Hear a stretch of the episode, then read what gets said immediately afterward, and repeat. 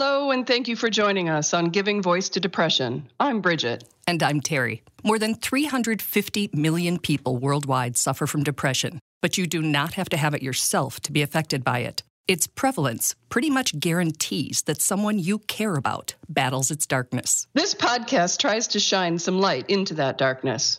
We're not experts and we're not therapists. We're sisters and best friends who live with depression and who are committed to encouraging healthy, healing conversations about mental illness.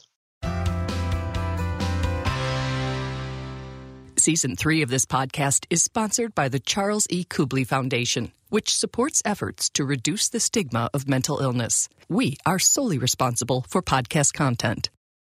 Hi, Terry. Hello, Bridgie. When we talk with people about depression, almost every conversation includes the insidious battle of reoccurring negative thoughts. Mm. Uh huh. And the loss of interest, vitality, and hope. Yep.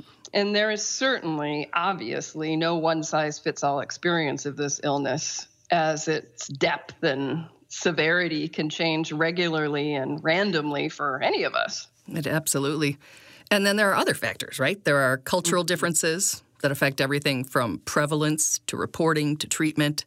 Um, I read that it's widely reported that anxiety and mood disorders are much less common in China than in the US. I didn't know that. And according to research by the National Institutes of Health, members of ethnic minority groups are less likely than white middle class people to seek professional treatment for depression and other mental health problems. So if depression isn't complicated enough, Right. there's all that to work in there too. Mm-hmm. Today, our guest is Philip, and we met him at a mental health conference and knew right away that we wanted him to give voice to depression.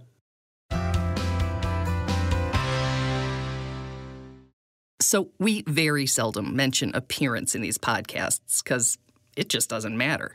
Depression hardly cares if you're a supermodel or an average Joe, rich, poor, black, white, a rocket surgeon, or a podcast host. But Philip Roundtree, wearing a custom made t shirt that says in huge letters, This is what depression looks like, gets your attention when he walks in a room. And you have a very unique look. I have a- You describe yourself. Okay, so I am six foot. I am 225 pounds. I'm a power lifter, uh, bodybuilder. So I have a, a little bit of muscles. I have a big beard, um, an infectious smile, and I'm dark skinned because that does play a part in it too. Well, let's talk about yesterday because that was the first thing I noticed about you. You walked into the session with a huge smile on your face and a shirt that said, "This is what depression looks like." Yeah. And the, the I would say incongruity, except that I know that a we hide a lot behind a smile, and b Exactly. we also have happy times. Exactly. You know? So Exactly. I loved that. So talk Oh, to me a little you. bit about that. Yeah, you know, that was something that I, you know, a shirt I created. So when I am out, when I'm at these, you know, schools in, in urban settings, um, and they see me, they see, they may see or may not see the shirt, they just have somebody to say, okay, you know what, I'm not alone in this. Because a lot of times, just as you know, with mental health, we, we feel like we're alone. Like nobody else is experiencing it, even though the person you probably talk to every day is experiencing this, you know, something similar. Uh, so that's why it's important for me to, to wear this. Because again, like you said, we have happy times.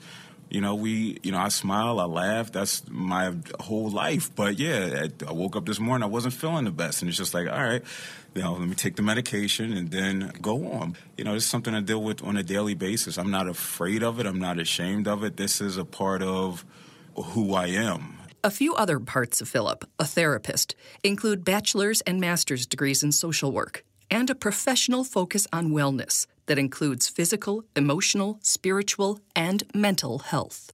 It is such a taboo, overly stigmatized topic within the black community.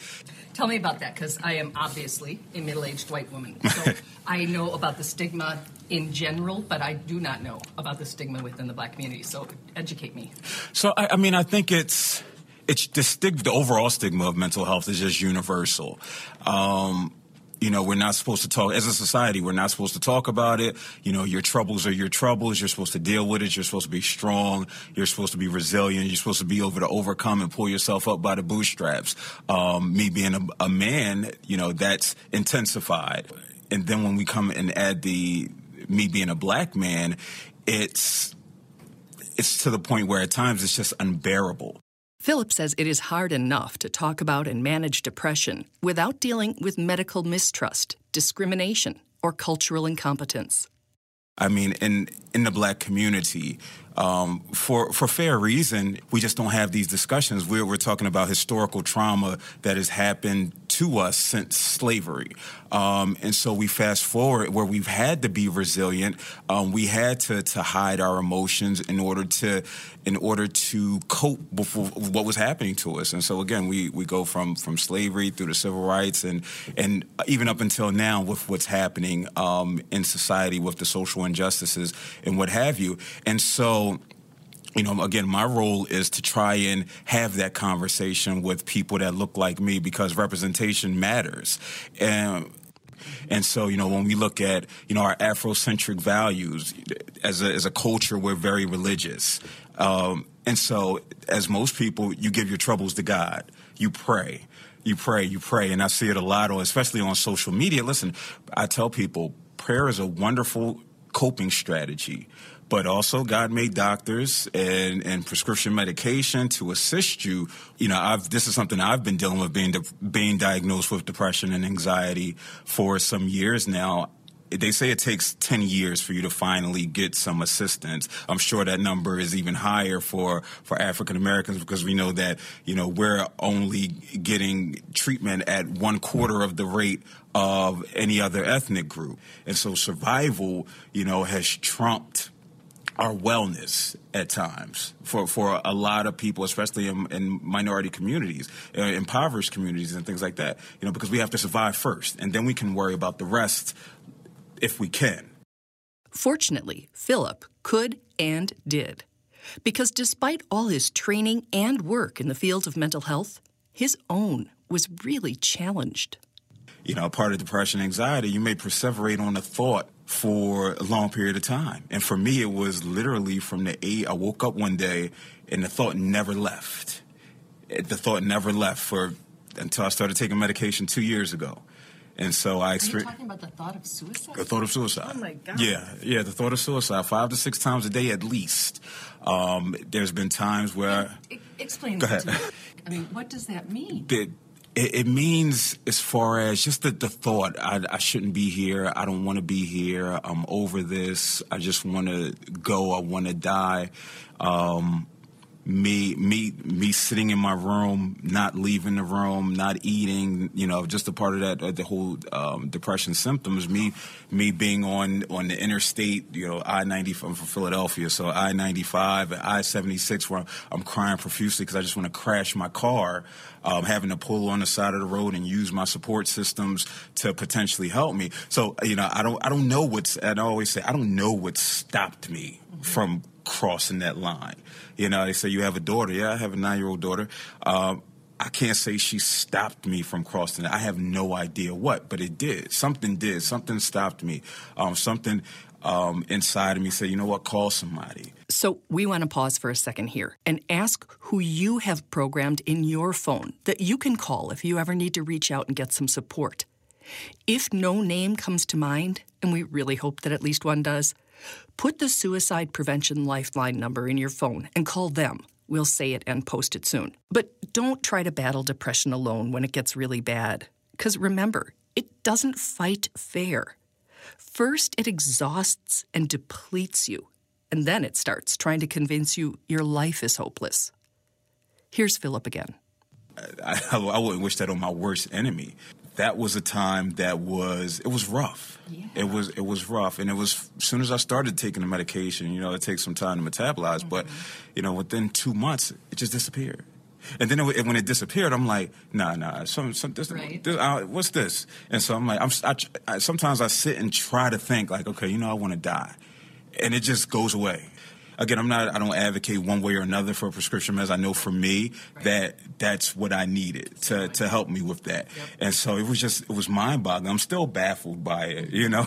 Um, but it's part of, in my mind, what literally in my mind, what lets us know it's a real illness, yeah. right? Because if it was just some, some weakness I have, taking a pill wouldn't change that right? Exactly. So exactly, and and that's you know one of the things that you know I try to talk about that is that it's not a, it doesn't it's not a reflection of I hate the term strong and weak.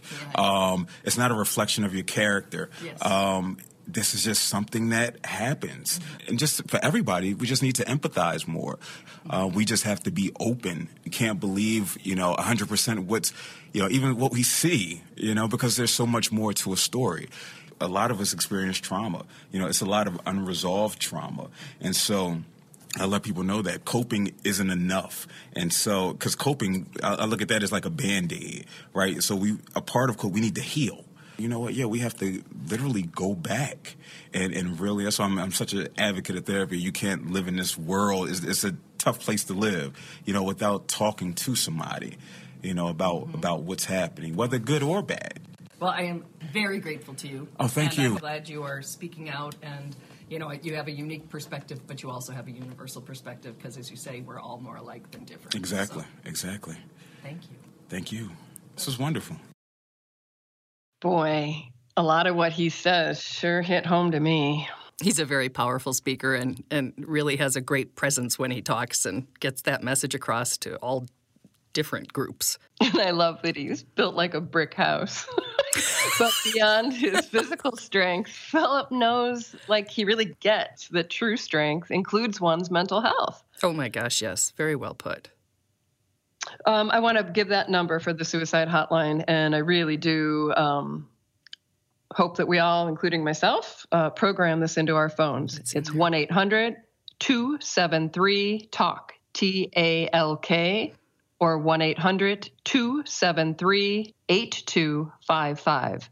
And we'll link to Philip's site so you can learn more about his counseling and um, and see him in his great T-shirt. Absolutely. And I want to just make a note that you can now subscribe to this podcast on givingvoicetodepression.com, and it will come to your inbox every Tuesday because we release a new edition weekly. And a special thanks to Philip for sitting down and talking with us and sharing your perspective and wisdom. Thanks, Philip. We hope that our podcasts bring about a little more understanding or help people articulate their experience of depression a little more. And thanks to each and every person who's digging deep and finding the words and finding the courage to give voice to depression. And you can find our podcasts on our website, givingvoicetodepression.com, as well as on iTunes, where we hope you will subscribe, rate, and respectfully comment.